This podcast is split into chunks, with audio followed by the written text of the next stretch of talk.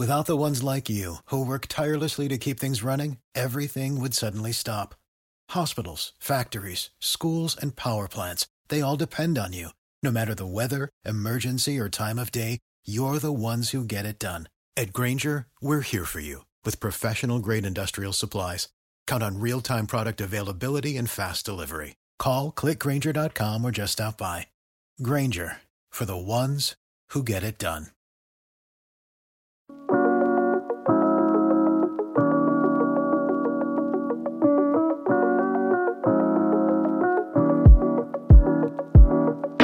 These are the top four quarterbacks for week 10 of fantasy football.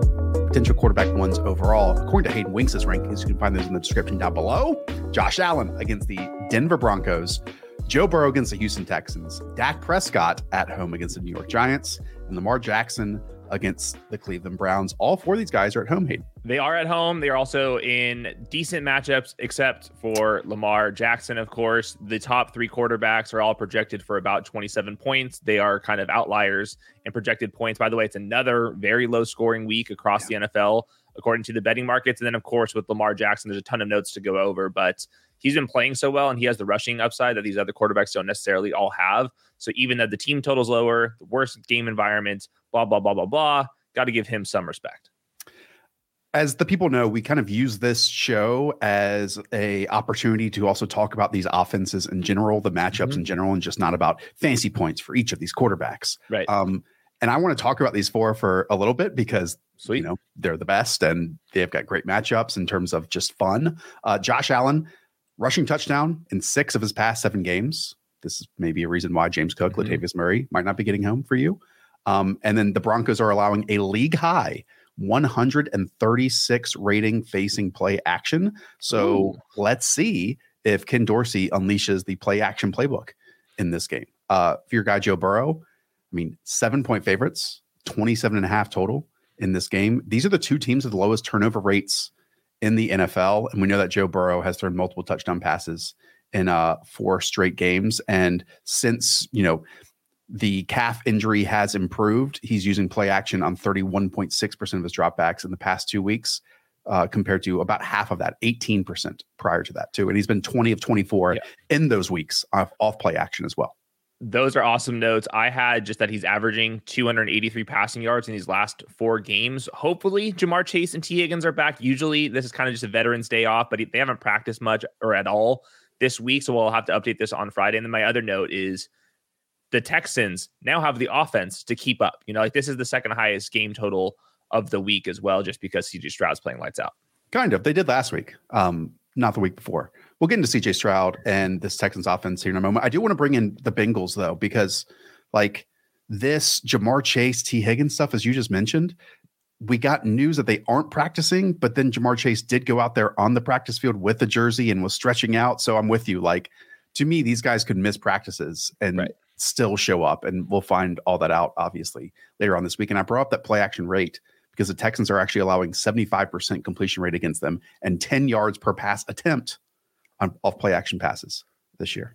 The Texans, I don't think you're getting Derek Stingley back, but at least he's eligible to come off. He's a first round corner. Yeah. Uh, honestly, very impressive. The Texans have been without like first and second round picks for this both of these last couple draft classes and still are playing pretty pretty. They can coach. They yep. can coach. Okay, Lamar Jackson is your quarterback four, so that means first we'll talk about Dak against this Giants team. Um, we mentioned it when discussing Tony Pollard, where they're going to put up a bunch of points. Yes. You know, it's just who are those points going to be attributed to?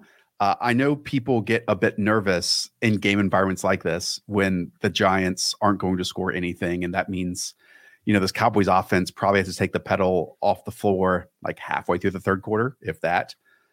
To me, we are more likely to get offensive touchdowns than defensive touchdowns.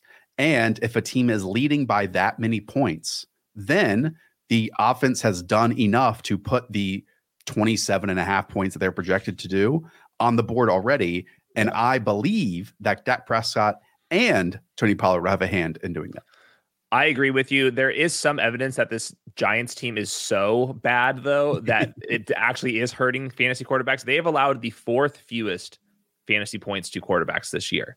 So that's not good for Dak Prescott. But if you really look into the matchup, the Giants play man coverage at the highest rate in the NFL, according to Sports Info Solutions and my own eyeballs watching this defense.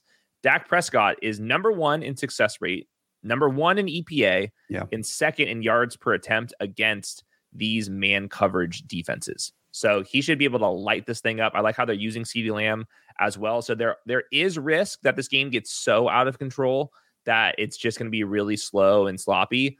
But we can also see three touchdowns in the first two quarters. And I think we have to be playing for the upside because, quite frankly, looking around the league for fantasy quarterbacks, it's not very great to me right now.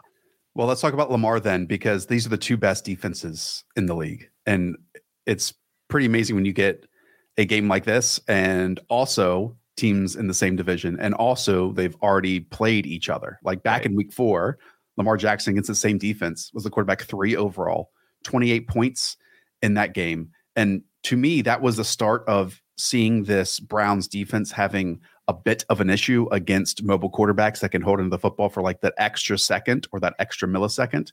We had this Lamar game, and then to a much lesser degree, the Gardner Minshew game, but he gave them fits in that mm-hmm. one. So Lamar, when just putting your eyeballs on that previous game against the Browns, again, he was able to either in the pocket or escape the pocket freeze defenses, hold on to it, and then find open receivers down the field. And I'm excited to see if he can do it again. I think that this Browns unit is very good, though. And there was one thing that was kind of caught my eye.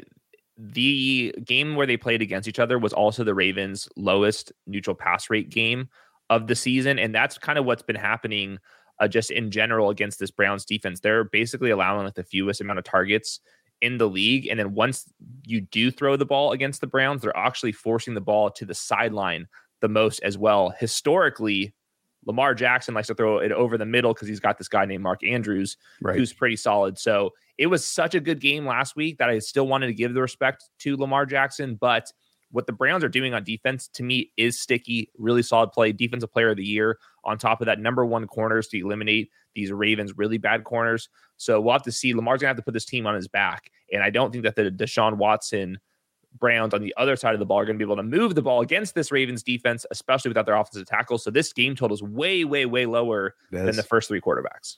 Totally. Um, and Baltimore has 17 rushing touchdowns this season uh, compared to just 10 through the air. So Gus Bus. I know. Yeah, I know people are so frustrated after last week when this team puts up so many points and you know Lamar Jackson gets like eight in the end of it.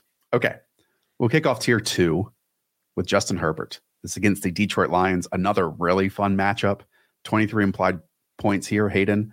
Um, we know that you attack the Lions defense down the field because these injured cornerbacks and some of their safety groups.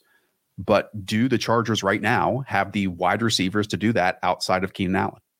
They really don't. This is injured units versus injured units. You said the secondary, Josh Palmer, to me is a big deal. Obviously, Mike Williams was their number one field stretcher. They just don't have any vertical elements. The Quentin Johnston reps last week were no good. So brutal. No good.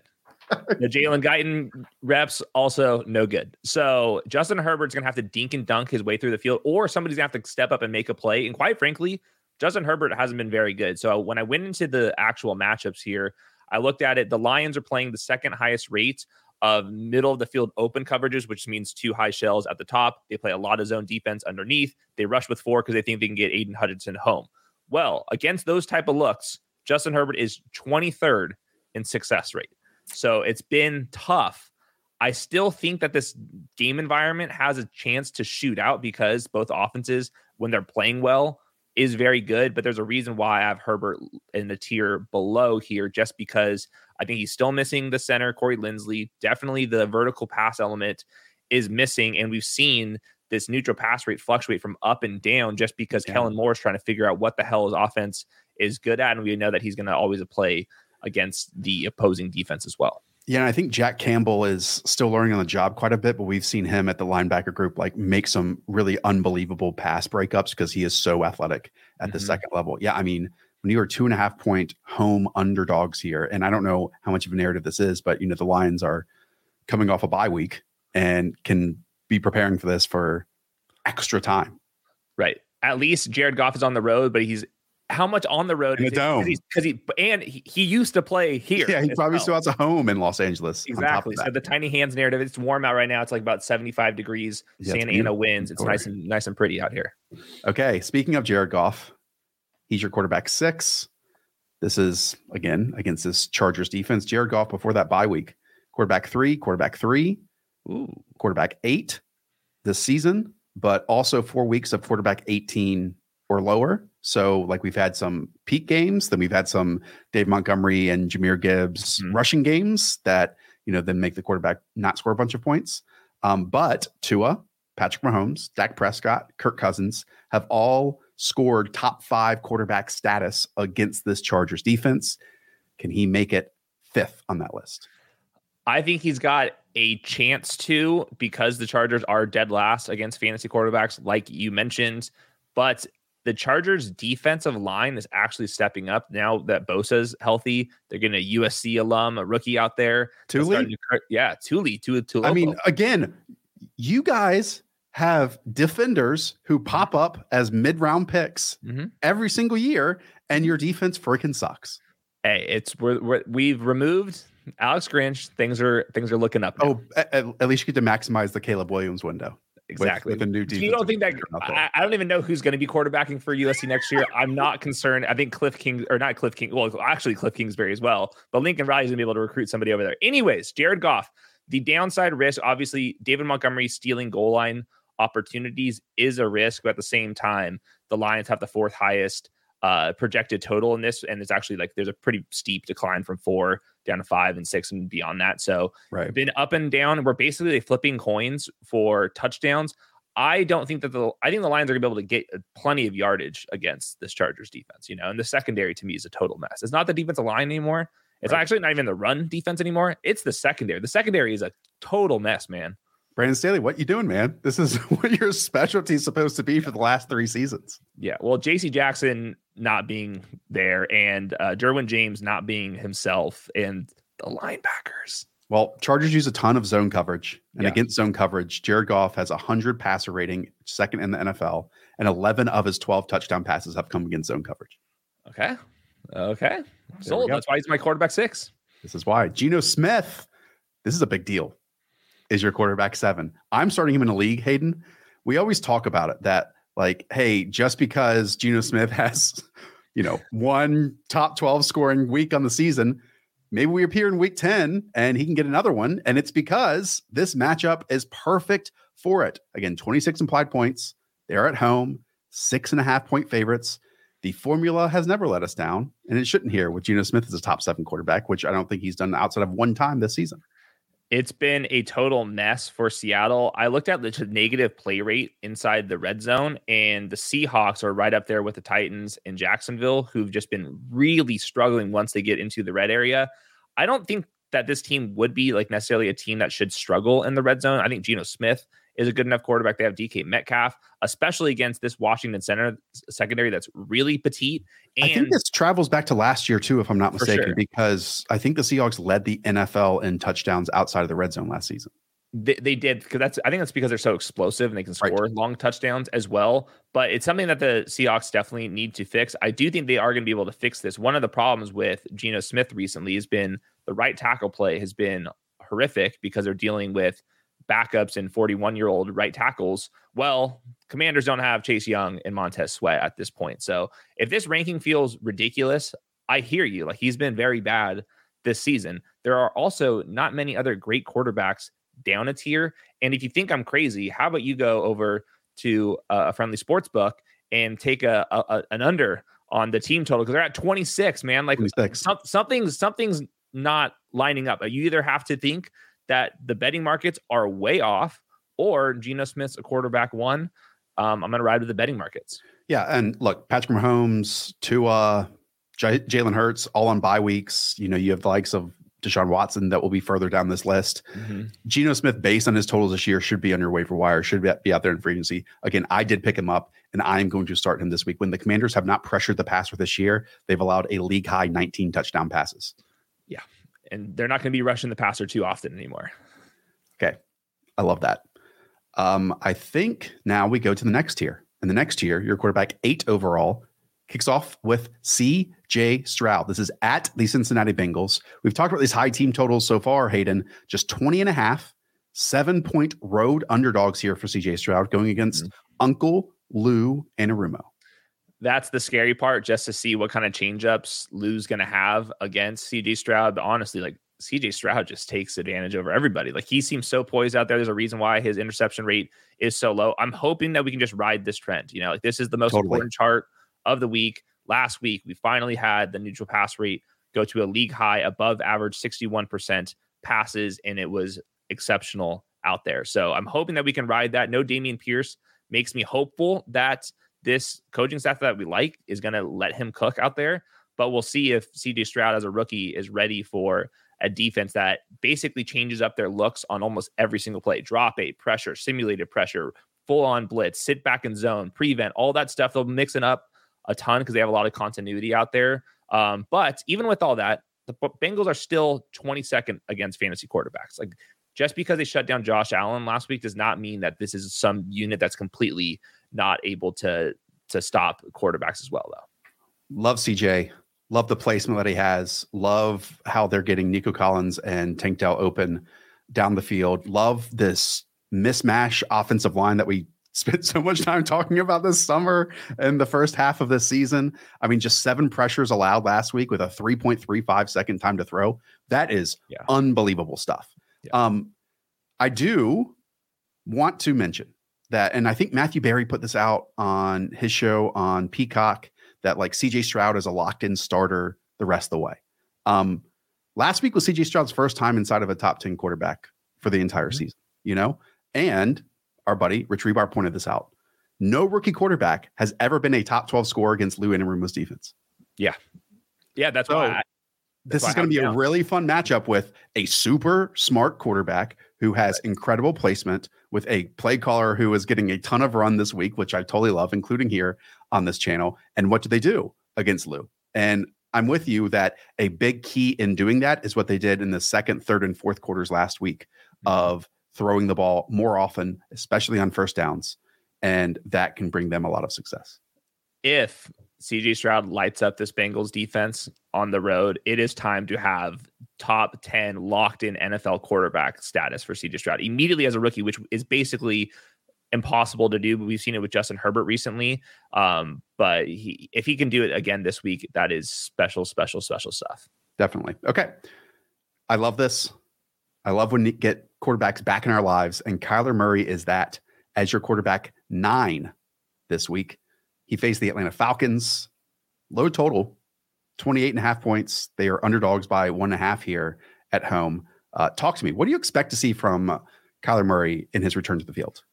I had the team total up at 21 points oh. now oh. for Arizona. So that's that's why I'm having optimistic ranking. The injury report, he's completely off of it as well. And like every single time and every basically every report recently is like this team's trying to win. So it's been a full year since Kyler has torn his ACL. The Falcons defensive line takes a huge hit without Grady Jarrett. So I'm excited to see what Kyler Murray is going to look like in this offense. The Cardinals have been second lowest in neutral pass rate this season. I'm hoping they let Kyler Murray cook a little bit, especially if James Conner is going to miss. He seems very questionable to play here. So I I like this coaching staff over there in Arizona. So I'm hoping that they can get the best out of Kyler Murray, even if he doesn't run the ball quite as much as he did. But it's not like they rushed him back in week one. He's only like eight months removed from this torn ACL. It's been mm-hmm. at least a full season. So maybe he hits the ground running a little bit faster than other quarterbacks would.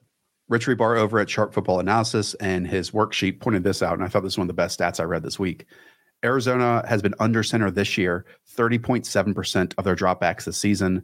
For his career, Kyler Murray has taken just 9% of his dropbacks right. under center. I don't necessarily attribute that to a Kyler thing, probably more of a Cliff Kingsbury thing. I know Drew Petzing also came out last week and mentioned that it wasn't a strength of Kyler's, but that doesn't mean that it isn't going to continue. Like I expect mm-hmm. actually maybe that previous trend to switch on its head and Kyler to be asked to kind of fit into this offense a mm-hmm. bit. So I'm, I'm excited to see Kyler in a non-horizontal ball offense that we saw with Cliff Kingsbury. Uh, and now in this at times quite creative offense that mm-hmm. we've seen under Drew Petzing as well. I'd also like to see Kyler Murray in the tush push, just see how tiny he is. this is an offense that does it. Last year, on throws 20 or more yards down the field, Kyler only completed 24.5% of his passes. That was only ahead of Jimmy Garoppolo, only ahead. So we've previously seen Kyler be a nice vertical thrower as well. So hopefully in this year, that has got ironed out as well. Mm-hmm. Trevor Lawrence up next. Trevor Lawrence against the San Francisco 49ers. Uh, they're at home. They're also underdogs. Just three top 12 scoring weeks for Trevor Lawrence on the season, and two of those were against the Indianapolis Colts. It's been kind of iffy for Lawrence, like you mentioned. The neutral pass rates down to like league average. We've seen that a little bit higher. But I think it's I think it's iffy from a fantasy points angle, and not iffy from like an executing of an offense angle that mm-hmm. this team wants to have on the field. If that makes sense and they've also missed a bunch of touchdowns very nearly, and they are the worst team inside the red zone on a per play basis, at least extending to negative plays. So there are reasons for optimism. The 49ers secondary is still missing some starters, in my opinion. They were active at the trade deadline, but they uh, decided to go with Chase Young. That's kind of the concern is this defensive line and just if this game gets a little bit slower pace than usual. So the team total is at 21 and a half. That's about league average, just a little bit more balanced than I thought Jacksonville was going to be. And no Zay Jones out there, which means Calvin Ridley is not allowed to, you know, run an easy route. Oh, and just to put a button on this, I, I think sometimes the lack of explosive plays can just be attributed to, again, a 2.41 second time to throw here. And again, I don't want to reiterate it every single show, but the lack of Zay Jones is meaning like so much Evan Engram and Christian Kirk and quick throws in that mm-hmm. department. But that's where 49ers also stop yep. plays. You know, like you're dealing with Fred Warner over the middle now. Yep. And despite that time to throw, and maybe this is associated to it, he's only been pressured on 20 on 29.6% of his dropbacks, the fourth lowest rate in the league. Um, so we'll see. I'm I'm excited to see on the opposite and Chase Young too, and like mm-hmm. what he can do with the 49ers who have resurrected so many defensive linemen and given them big contracts at other places yep. the following offseason. Brock Purdy in the same game is your next quarterback. Um, five interceptions in the last three games. But to be honest, those interceptions from a fantasy angle have been the only negative parts of those games. Uh, and he has been amazing this season when not pressured, and the Jaguars are actually 25th in the league in terms of pressure rate. That was shocking to me because it seems like Josh Allen is always near the quarterback. I guess Travon Walker is doing absolutely nothing again. Um, we've talked about this before. Jacksonville's defensive coordinator has openly admitted that they are trying to stop the run completely and daring teams to throw the ball. Obviously, that goes against what San Francisco wants to do. It sounds like they're going to be without Trent Williams, but they have their entire skill group back and ready to go. So I wouldn't be surprised if Brock Purdy throws the ball a couple more times per game, especially if Jacksonville can keep this one close. Um, and I'm with you with the turnovers. He should have been throwing turnovers consistently since he became became a starting quarterback. He was running really hot, avoiding them. But Shanahan over time just likes to dare the quarterbacks to throw the ball deep and over the middle. That's where all the defensive players are. So we should expect some turnovers, but that doesn't mean that the yards and the big plays aren't going to be there. I think that we should be okay if Brock Purdy throws a couple turnovers because this offense is still number one in passing EPA because they are taking these very valuable shots deep downfield.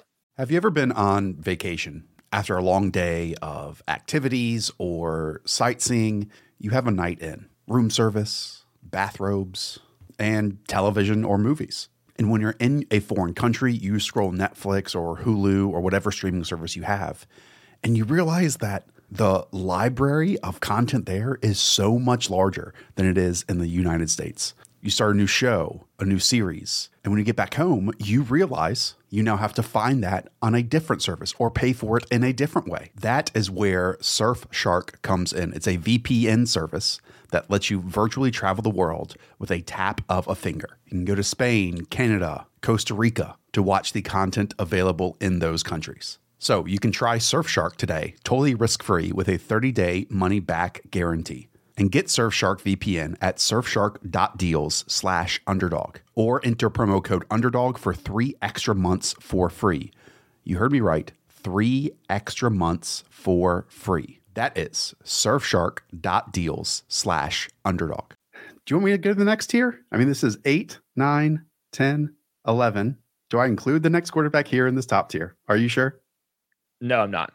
okay, then we'll go to super flex category for your quarterback 12.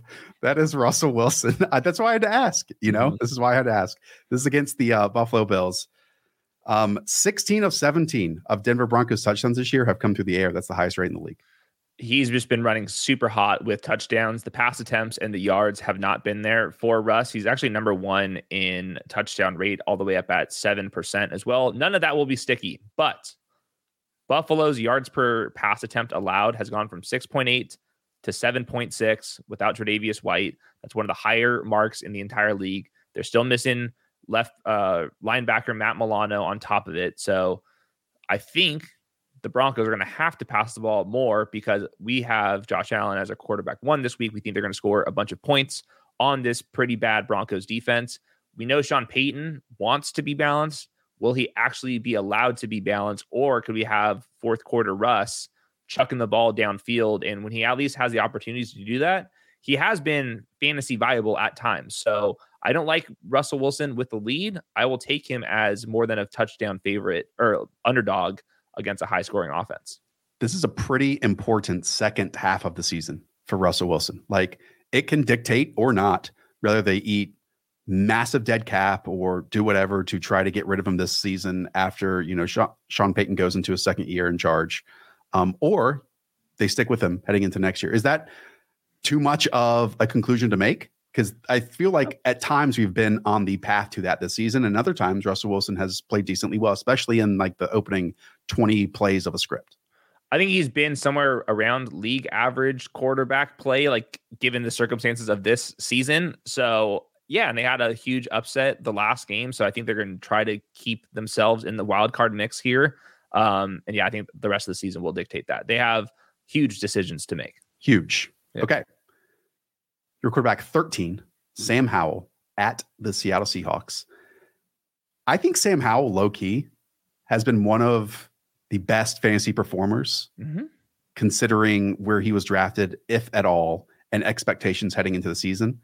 Um, he has been the quarterback 13 or higher in seven of nine games this season.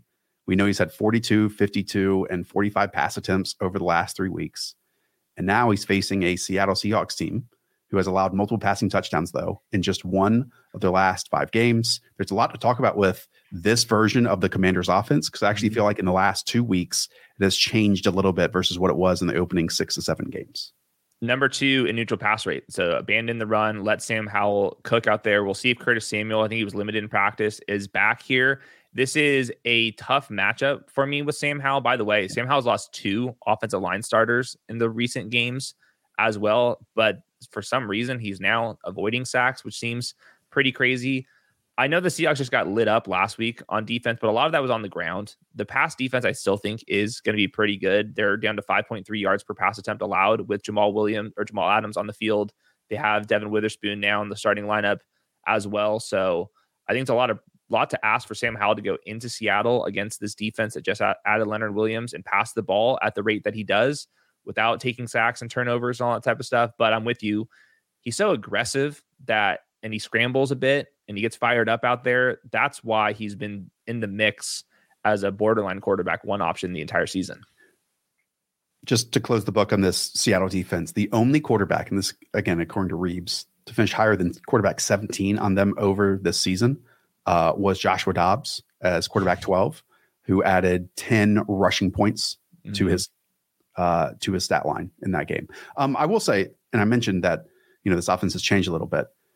Sam Howell has now thrown the ball five or more yards down the field on just 54 and 49% of his passes over the last two games. So, like, they are being a bit quicker with everything, mm-hmm. and that is helping him tremendously. And it coincides with, you know, everyone inside that building really liking him. So, yep. I think there's going to be some different people making decisions on that team next year. And, you know, Sam Howell only had one start last year. So, this is basically his rookie season. Gardner Minshew, of course, is the next quarterback on your list. This is against Bill, Steve, and Jerod Mayo. Uh, the Colts have scored 49 and a half more points than their implied team total this season. That is wow. the most in the league. And Hayden, their implied team total this week is still all the way up there at 22 and a half points on the road.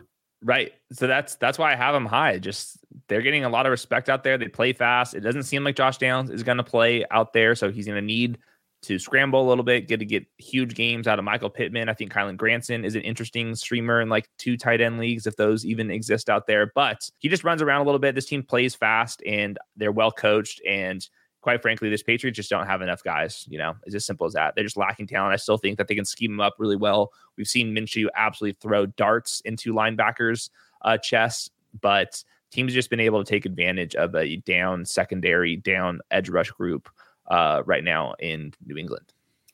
If you want to look at it from like a big picture perspective, Gardner Minshew has better numbers versus man coverage, and the Patriots are running that at the fifth highest rate this season.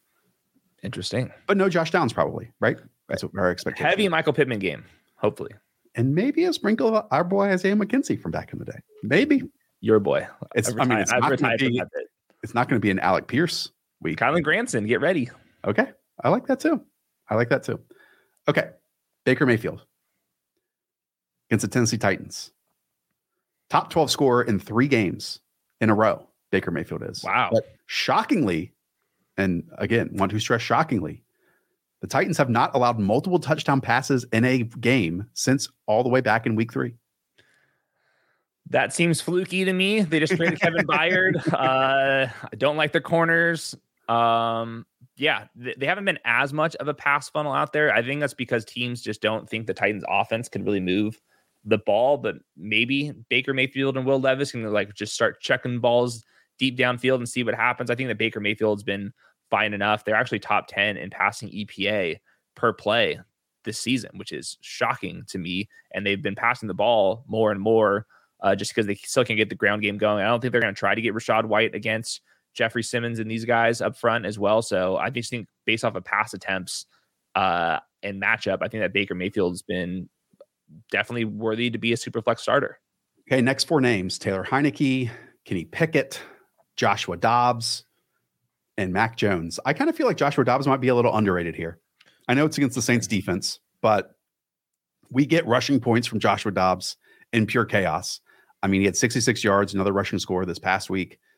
Um, he's now rushed for a touchdown in three straight games. So this might be the cheap Konami code mm-hmm. quarterback that we have this year in Josh Dobbs. I can see it. Um, I and on top that, of that, just real quick, Trevor Lawrence and Tyson Bagent rushed for 59 and 70 yards against the Saints defense. Right. A lot of man coverage. I remember those Trevor Lawrence long runs, man coverage, bail the pocket and, and get upfield. So certainly possible. I do think that Taylor Heinicke can do that to some extent as well. And uh, we ranked Kyler Murray, uh, gave him a pretty decent projection. Drake London, he was limited on Wednesday. It seems like they're hoping and expecting him to be out there if he is out there, that would be helpful because I don't think the Cardinals secondary is very good. Okay. Final five Derek Carr, Will Levis. Oh my gosh. I got to pull this down. Deshaun Watson, Bryce Young, and Jordan Love. Anyone you want to hit on there? Uh, can't start Deshaun Watson. They have the second lowest team total of the week, only ahead of Tommy DeVito this week. I'm not, I, I, guess people are, are probably going to be somewhat excited to start Will Levis. I think this is going to be a roller coaster with Will Levis this season. Obviously, this is a pass funnel against Tampa Bay. We like to take our chances against them. So I guess maybe in theory, you can get him up a couple quarterback spots here just because he has some upside. I just think that there could be some pretty tough games just because he's so inexperienced. Yeah. Bucks defense allowed 73% completion rate and a league high 9.3 yards per pass attempt over the last four weeks. They've allowed nine touchdowns compared to one interception. I mean, Will Levis is going to spin it and flip it down the field. Um, but at some point, and maybe this is just me thinking it's possible, at some point, this defense and the secondary that is still being paid a bunch of money, mm-hmm. um, and a head coach who has made his mark in this league as a defensive play caller for a very long time, to me is going to write that at some point. And I also think that this Tampa Bay Buccaneers front is going to pressure Will Levis quite a bit in this game, just right. like he was against the Pittsburgh Steelers. Yep. Do you have okay. any takes about Thursday Night Football? Um, I mean, I might take the I might take the higher. I might take the over uh, it's on the game environment in, in, general. Yeah. I mean, the Panthers team totals at like 17 and a half. That's not, right. that's not very much. So I'm hoping that they can figure figure that out. I uh, just wanted to bring up one chart real quick, just or two charts. It's just aggressiveness. This is clean pockets. This is what I want to talk about. Just Bryce Young just throws the ball less downfield. And this is even with in clean pockets, average time to throw, holds on to it, but still doesn't throw the ball. So I'm hoping just take a couple more chances here. That's all I'm asking for Bryce Young. I know it's the offensive line. I know it's the freaking wide receivers. I know it's yeah. the play calling. Pull that back stuff. up because I think that he and Patrick Mahomes have something in common. Well, this does not include all of the jet sweeps, screens. But, but the next one does above it. I mean, yeah, but this has been like the worst Patrick Mahomes team as well. So I think they do have something in common where they have one 30 plus year old pass catcher right. that they funnel things over to in the middle of the field, and then no one that they can trust outside of that to get down the field. Um, I think that this is, and that's the only thing they, they have share. in common. No, yeah, yeah, yeah. no. I mean, I'm, I, I just think that they have a, a shared problem, and uh, trust me, I would love for this Panthers passing offense to be more explosive. Right. Um, don't take my word for it. You can look at times when there's holding on to the football 3.3 seconds, and then the wide receivers are just 20 yards down the field, right? And, or just getting into their breaks. It's a problem. It's rough. Take some chances though.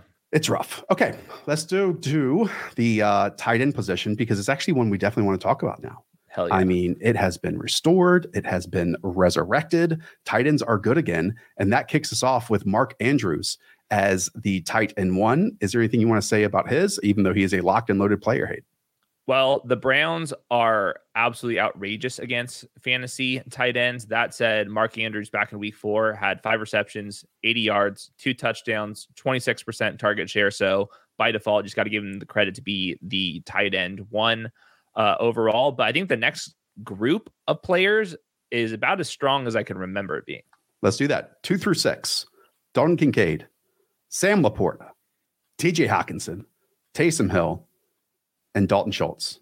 Those are your tight ends two through six. They're all getting a bunch of good volume now, sometimes in rushing production for one of these guys. Uh, they all are living over the middle of the field at times. And I mean, they are just really incorporated and important pieces into their passing offenses. And I love it. Dalton Kincaid, obviously the Bills project for the most points. He's been the tight end four in usage this month, averaging 12 expected fantasy points per game without Dawson Knox. That's really, really strong stuff. And then Broncos will be getting lit up by tight ends. Sam LaPorta, uh, I do think that there could be some on off splits with David Montgomery just because some of the red zone uh, usage will go David Montgomery's way. But the Chargers have allowed four different tight ends to catch six plus passes this season. We talked about the team total being really high there. And then TJ Hockenson dealing with a rib injury, assuming that he is healthy, I do think that there is something to Josh Dobbs targeting these tight, tight ends all the time here. That said, the Saints have allowed just 3.7 receptions per wow. game this season, but Cole Kmet somehow, don't know how, scored two touchdowns on them last week. It was actually because of design stuff. Well, yeah, and, and they were covered too. So right. like they were difficult grabs. You know, we talked mm-hmm. about that leak pattern that was really well covered, and typically it's wide ass open. Yep. And then he did have that block, block, block, shed you at the line of scrimmage, then catch it. So, mm-hmm. um, yeah, I mean, I'm excited to get Sam LaPorta back here, and then Dalton Kincaid. I know that. I mean, we got stuff the last two weeks, and it's almost two different game environments from them. Where one was super quick passes, and then we went back to even Josh Allen being confused. And in both of those, Dalton Kincaid without Dawson Knox is out there all the time right. and featured in both. And so I think that answers some questions for us he's going to be such a stud. Um, I think Taysom Hill is the most interesting here just because he's been the number one in points and usage over the last month. He's basically the red zone wildcat quarterback. We'll get a couple carries on top of it. My question to you is this Minnesota defense is so interesting and so unique. Will they trust Taysom Hill to kind of be the quarterback against a defense that shows so many players at the line of scrimmage? We've seen teams against Minnesota mm. not run the ball as much. So I wonder if like we're not going to see as much Taysom Hill this game. I or am I just reading into this a little bit too much here? I mean, to me, the Saints are have been unbelievable in terms of their red zone pos- possessions. I mean, they've had 14 red zone possessions over the last three weeks. That's the yeah. second most in the NFL. And so that is probably where Taysom Hill is going to get his money here. I don't think that we're going to get that same slot wide receiver tight end usage that we got three or four weeks ago when Juwan Johnson mm-hmm. was missing and all that stuff. So the foundation for Taysom Hill's game, I, I like what you're saying, where they muddy every single gap. And so can you really do wildcat stuff off of that? or you right. want to run more of your normal offense. But again, at the end of the day, I think either a trick play where we've seen from Taysom Hill throwing a touchdown or red zone slash inside the 10 yard line rushing is mm-hmm. still the pathway for, you know, a top five to seven week like we've gotten recently with Taysom. Yep. Tons of it. Uh, last note Dalton Schultz. Bengals have allowed the second most fantasy points to tight ends this week. We're expecting them to be in garbage time mode. CJ Stroud's throwing the ball over the middle of the field more than any quarterback in the league. That's where I think tight ends like to be. So Dalton Schultz has been very legit over last month. Tight end five. Adjust. Evan Engram, George Kittle, Jake Ferguson are the next three tight ends here. Um, George Kittle, they welcome Deebo Samuel back for this game. So that doesn't give us a read on which one of these four guys and one of them is going to miss out on production this week. And mm-hmm. typically that kind of has been George Kittle outside of that one explosive week. I'm kind of surprised that you don't have the Ferg Daddy higher than this. I wanted to move him higher as well, but I think like court or tight end th- to me three to Ferg Daddy are very similar to me. I think Dalton Kincaid you can maybe even put into his own tier. We don't have to do that for the show, but uh the Ferg Daddy to me looks really damn good yeah. here. Cowboys are projected for a bunch of points, but uh, like you said, it's just how much actual volume are we going to get out of this offense. Um, but I think it's real. I think like long term, Jake Ferguson does belong in the tight end one conversation. And then for Evan Engram. doesn't seem like Zay Jones is going to be back here. I do worry about Fred Warner against him because a lot of the plays have been kind of design looks over the middle for Evan Engram. Are you going to be designing plays against him? And then, like you said, with George Kittle, he's averaged five expected fantasy points when Aiyuk and Deebo have been in the lineup. When just one of them have been out there, it's at 9.8. It's almost double the amount of usage George Kittle gets. Obviously, uh, they're all healthy except left tackle Trent Williams. So we'll see. It's just a little bit harder for George Kittle to get there. Obviously, he deserves a boom week every once in a while, too, though. Trey McBride, now attached to Kyler Murray, which could be really good things. We've seen Zach Ertz have great experiences attached to Kyler Murray. Logan Thomas, not a surprise here as Titan 11, but kind of mentioned among all these younger, explosive pass catchers with David right. Njoku and Kyle Pitts next to him. So he's the old man of the group. So starting with Trey McBride, do you know what his target share is over the last two weeks? Um, you know me and my infatuation with target share. I'm going to put it at uh, 28%.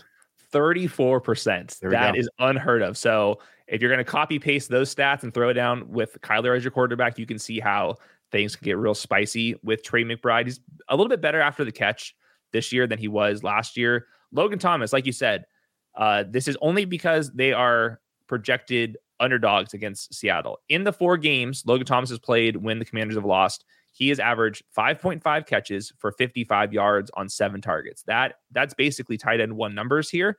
Um, so we can't fully expect that to happen, but that is a trend because he sits there underneath. You said that they're throwing the ball underneath more often recently. That also helps Logan Thomas.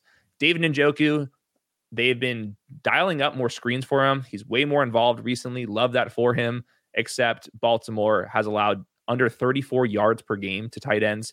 Don't love that. And then I'm not sure if you have a good Kyle Pitts note. Well, I actually do. Um, if I'm translating this correctly from JJ Zachariason's podcast, I believe he noted – that in each of the last two weeks, Taylor Heinicke's average or intended air yards per attempt is higher than one we've gotten for Desmond Ridder all season. Okay, um, I know that Jonnu Smith has gotten there with you know a long touchdown and all that stuff. So, but we know where Kyle Pitts is being featured in this offense, and it's intermediate and down the field, never underneath. So, if Taylor Heinicke, who dating back to his Washington days, thinks he has one of the strongest arms in the NFL and loves to throw it down the field, maybe that does line up here with Kyle Pitts a little bit. Yeah, I agree. I, I, still think Kyle Pitts is like a borderline tight end one option. Like I think this is a very flat tier, and there's so many of them. And I, I even think like Cole Kmet tonight. I mean, he's been on fire recently. Um, I don't trust Tyson Bagent. Um, Carolina somehow is allowing the second fewest receiving yards to tight ends, but I think that's just because they've been so bad against receivers and running backs. Um, he's been more or less a focal point too. So this is just like a really deep tier of tight ends. I agree. Okay, to close this out, Cole Kmet, Hunter Henry, Jonnu Smith, the Falcons tight end one. Yep. Cade Otton, Kylen Granson, Luke Musgrave, and Gerald Everett. Hunter Henry last week had his highest expected points of the season. That is with Kendrick Bourne sidelined here as well. Indianapolis has been ninth worst against fantasy tight end. So I think that he's a fine streamer if you're in a really deep league. Like you said, Jonnu Smith, a tight end one over there. Uh, big play on that screen. And then Kadon's been popping up. Kylen Granson without the Josh Downs. He deserves a mention. Luke Musgrave and Gerald Everett um, are rounding this thing out. And then you get to like the touchdown or bust here. But I mean, that's a that's as as good of a tight end grouping totally. that I can possibly remember. Yeah, I'm. This is just another example of how freaking long the fantasy football season is. Where in the first six weeks, it felt like we had never had a lower scoring season for the tight end position in general, and then over the last four weeks, um, many of these players have been unbelievable. Right. I think when we do our sit start show, sometimes we kind of like just pretend that the tight ends don't belong in the flex conversation. Right. I do think like Jake Ferguson versus some of the wide receivers that people are going to be oh. asking us about. Like, I do think that this is okay to start multiple tight ends in deeper league with bye weeks also. And by the way, Travis Kelce's not even on this list, you know, like right. I'm with you. Okay. Uh sickos, you want to pull it up? Yes. While he's doing that, people, um, hit that subscribe button. Do it. You've made it 44 minutes. We appreciate you tuning in. Um, and we, as Hayden mentioned, We'll still have a sit start show on Sunday morning. It'll probably be another sprint because there's another game in Germany this week. Um, but we'll be there. So get your questions ready. And we love those. The community questions and uh, music takes and sound takes that we give you are uh, tons of fun on top of that.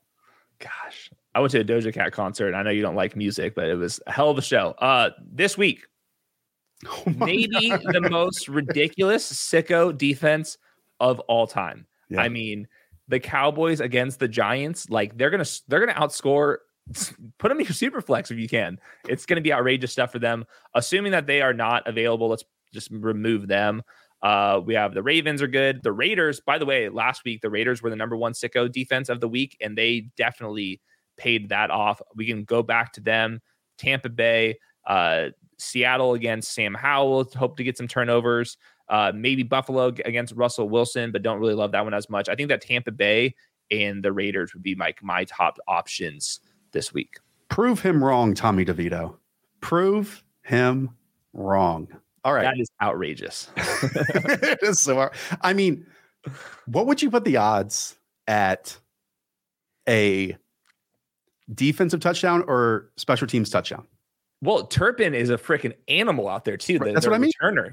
Um, I don't know, like it's got to be like 30, 40%, which is I like mean, that, that is insanely high. 33%, like a yeah. third of a chance that they, you know, will score a defensive touchdown. That's pretty unbelievable. Yeah. Pretty unbelievable. All right. That's going to do it. Thank you, producer Weaves, as always, for making us look nicer and cleaner and all that good stuff. Thank you, to all of you, for being part of this community, hitting that subscribe button. Uh, and Hayden and I will talk to you soon. Up the fella. See ya.